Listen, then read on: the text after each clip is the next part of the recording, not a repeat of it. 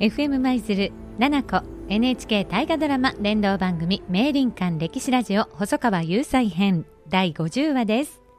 この番組は田辺家中の会キリングループの提供でお送りいたします。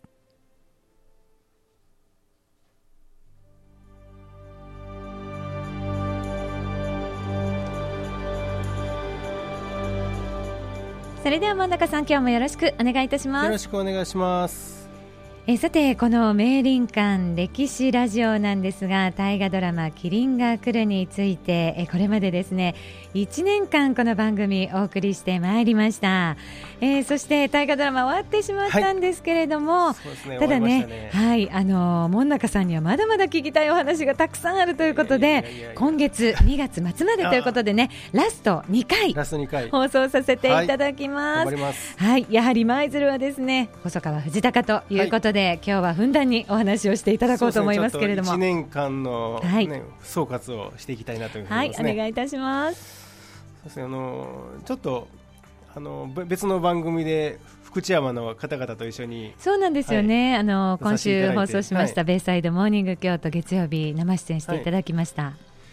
い、でやっぱりそこで明智茶屋の方おっしゃっておられたようにまああの基本的には細川藤孝は明智光秀の盟友ということで、はい、非常にあの仲が良い家族家族ぐるみの付き合いがあるという間柄なんですけども、はい、まあ、残念ながらあのドラマの方ではちょっと釣れないやつみたいなそうでしたよ、ね、ところまでしかもうちょっと出てきてほしかった。ねまあ、あと、まあ、一つもう一つ、まあ、脚色なんですけども、まあ、最終回で、えーまあ、細川藤孝がいち早く、えー、秀吉に今から明智光秀がやるぞということを教えて、はい、まあ、そのおかげであけあの秀吉が早く帰ってこられてそれまるでそれであの光秀がやられたみたいな 感じにはなってたんですけども、ね、まあ、まあ、あくまでそれは、えー、脚色で実際にはあありえない話だというふうに思いますんで。ん。えーまあ、そのそのあたりの,、ね、あのどう保管していくかっていうのがまたこれから大事、まあ、ドラマはドラマで大変面白かったんですけども、はい、はい、かなというふうに思います。はい、とまあでも良かったと思いますよ。その、うん、まあねすごくピカピカに綺麗な英雄に描かれるっていうのも実はそんなに好きではないんで、どちらかというとえー、あのちょっと、えーまあ、ダーティーな部分とか黒黒い汚れた部分みたいなのもじゃしっかりと描いて、はい、えーいただくっていうのが、まあ、実際のその人物を検証することになると思うんで、うんまた今回のキリンが来るっていうのはそそこは藤高だけではなくてそのお兄さんの三淵藤秀とか、はい、あとまあ同僚の奉公衆なんかもいっぱい登場したんですごく良い作品だったなというふうに思います。そうですよね。光秀にはやはりこの人なくてはならないというような存在ですよね、ね。藤高っていうのは。ええ、でももしあの面白かったのはまあ、ちょっと本能寺の変の時はもうそこそこまで時間取れなかったですけど、はい、中盤中盤のちょっと後ぐらいですかね。その今日福間伝編っていうのがあったでしょ。あの今日今日今日、はい、今日福間伝編っていう、うん、摂津遥のとかが登場するシリーズがあったと思うんですけども、はい、そこのクライマックスのとこで、まあ、摂津遥のがなんかあの明智光秀を暗殺しようとして、はい、刺客刺客を潜ませてるっていうシーンで事前に藤田がそれを察知して飛んできてもうあの命が危ないから行く行くのをやめとけと、うん、あの明智十兵衛に言うんですけど十兵衛が、うんまあ、分かったありがとうと言いながら突っ込んでいくっていうシーンがあって まあそれがもうあの二人の関係をあのすごくよく表してたなというふうに、はい、思いますね。えー。まああのね、そして門中さんはやはりあの田辺家中の会ということでね、はい、田辺城などもいろいろねあの PR する活動もこの1年そうですね、はい、されてきたわけなんですが。あれのおかげで、うん、明林館歴史教室っていうのを今回は、あの2回ぐらい細川家をテーマにさせていただいて、はい、まあ、そこで犯行サミットの時につながりができたあの細川森光さんっていう次期のご当主の方とも非常にちょっとつながりが強くなって、はい、もうあの第二の故郷なんて言っていただいたり、はい、したんでまたこれからの活動にもつながっていくかなというふうに思いますね。はい、そうですよね。やはりまあ福知山といえば明智光秀舞鶴といえば細川雄斎、はい、ね、藤高ということでやはりこんな歴史ある町ですんでね、ね、せっかくですからなんかもうこれからもちょっといろんなコラボなんか歴史的なコラボなんかできたらいいですよね。まあ、さっきあの福知山さんとの話でもやっぱり福知山ってあの明智光秀のイメージではあるんですけど、ええ、まあ、実はそのその後々藩主になって明治時代まで治めるのが朽木さんっていうところなんですけども、はいはい、実はその朽木さんも人はと出なかったんですけど麒麟が黒の中で、うん、あの足利義輝があの朽木にに逃亡してかくまわれてるというところで、うん、そこでかくまったのがその後の後の田辺藩士のく木の祖先になるくつきさんなんで、えー、じゃあやっぱりそういうところであの、ええ、あのそこでも福知山ゆかりのところが、はい、キリンが黒に登場していたりするんでまたそんなところも、ね、あの過去のことを掘り起こしながら盛り上げてきたら面白いかなというふうに思いますね。さあそれでは、えー、続いては細川藤高トリビアのコーナーです。はい、とねあと2回ということなんですけどまたまた、えー、あの初めて聞くような話を持ってきたんですけど、ね、まあ、今回はあの細川照常という人について。細川照常、はい。義輝の照にお経の経と書いて照常なんですけども、はい、この方どういった方、えー、まあ、京都の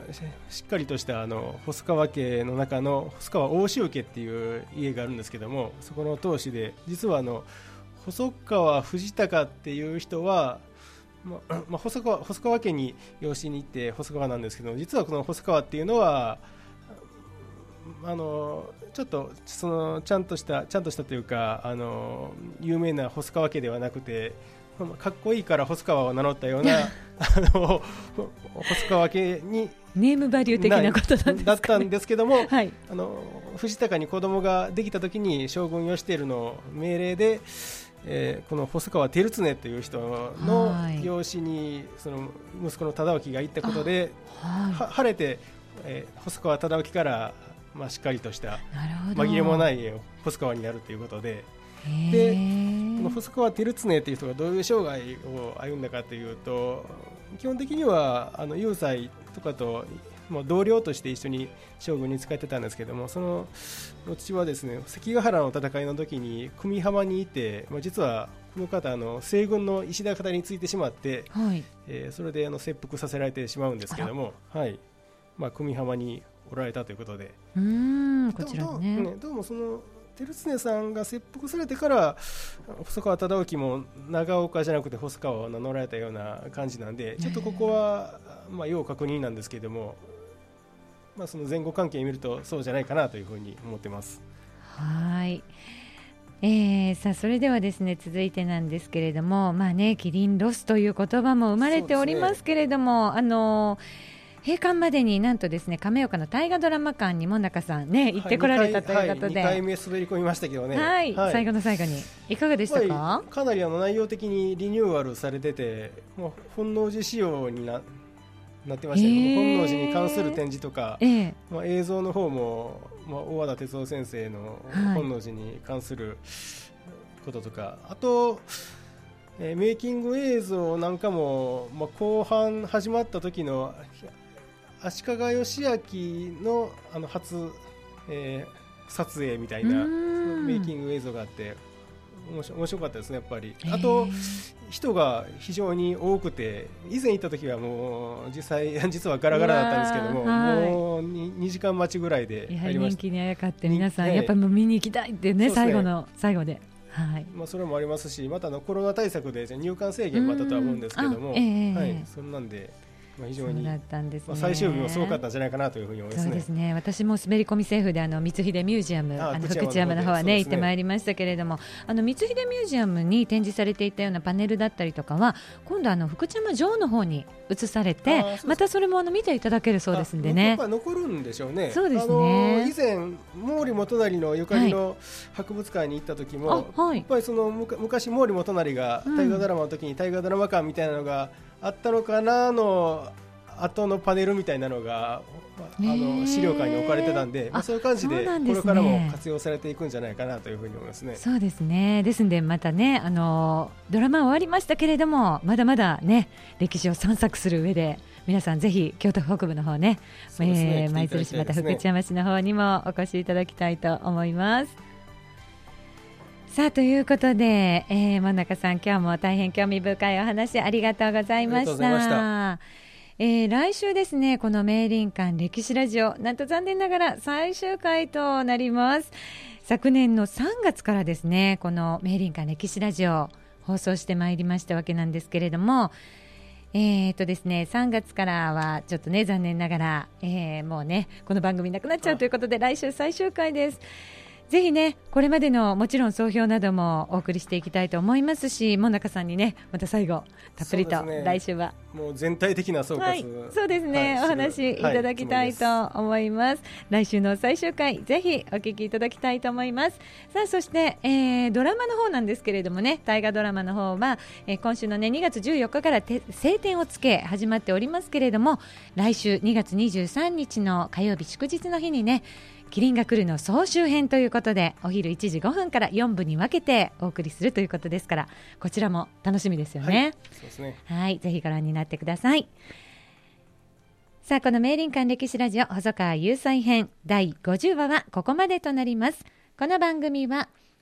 FM 舞鶴パーソナリティの岸舞子と舞鶴歴史ナビゲーター田辺家中の会の門中雄一郎でした。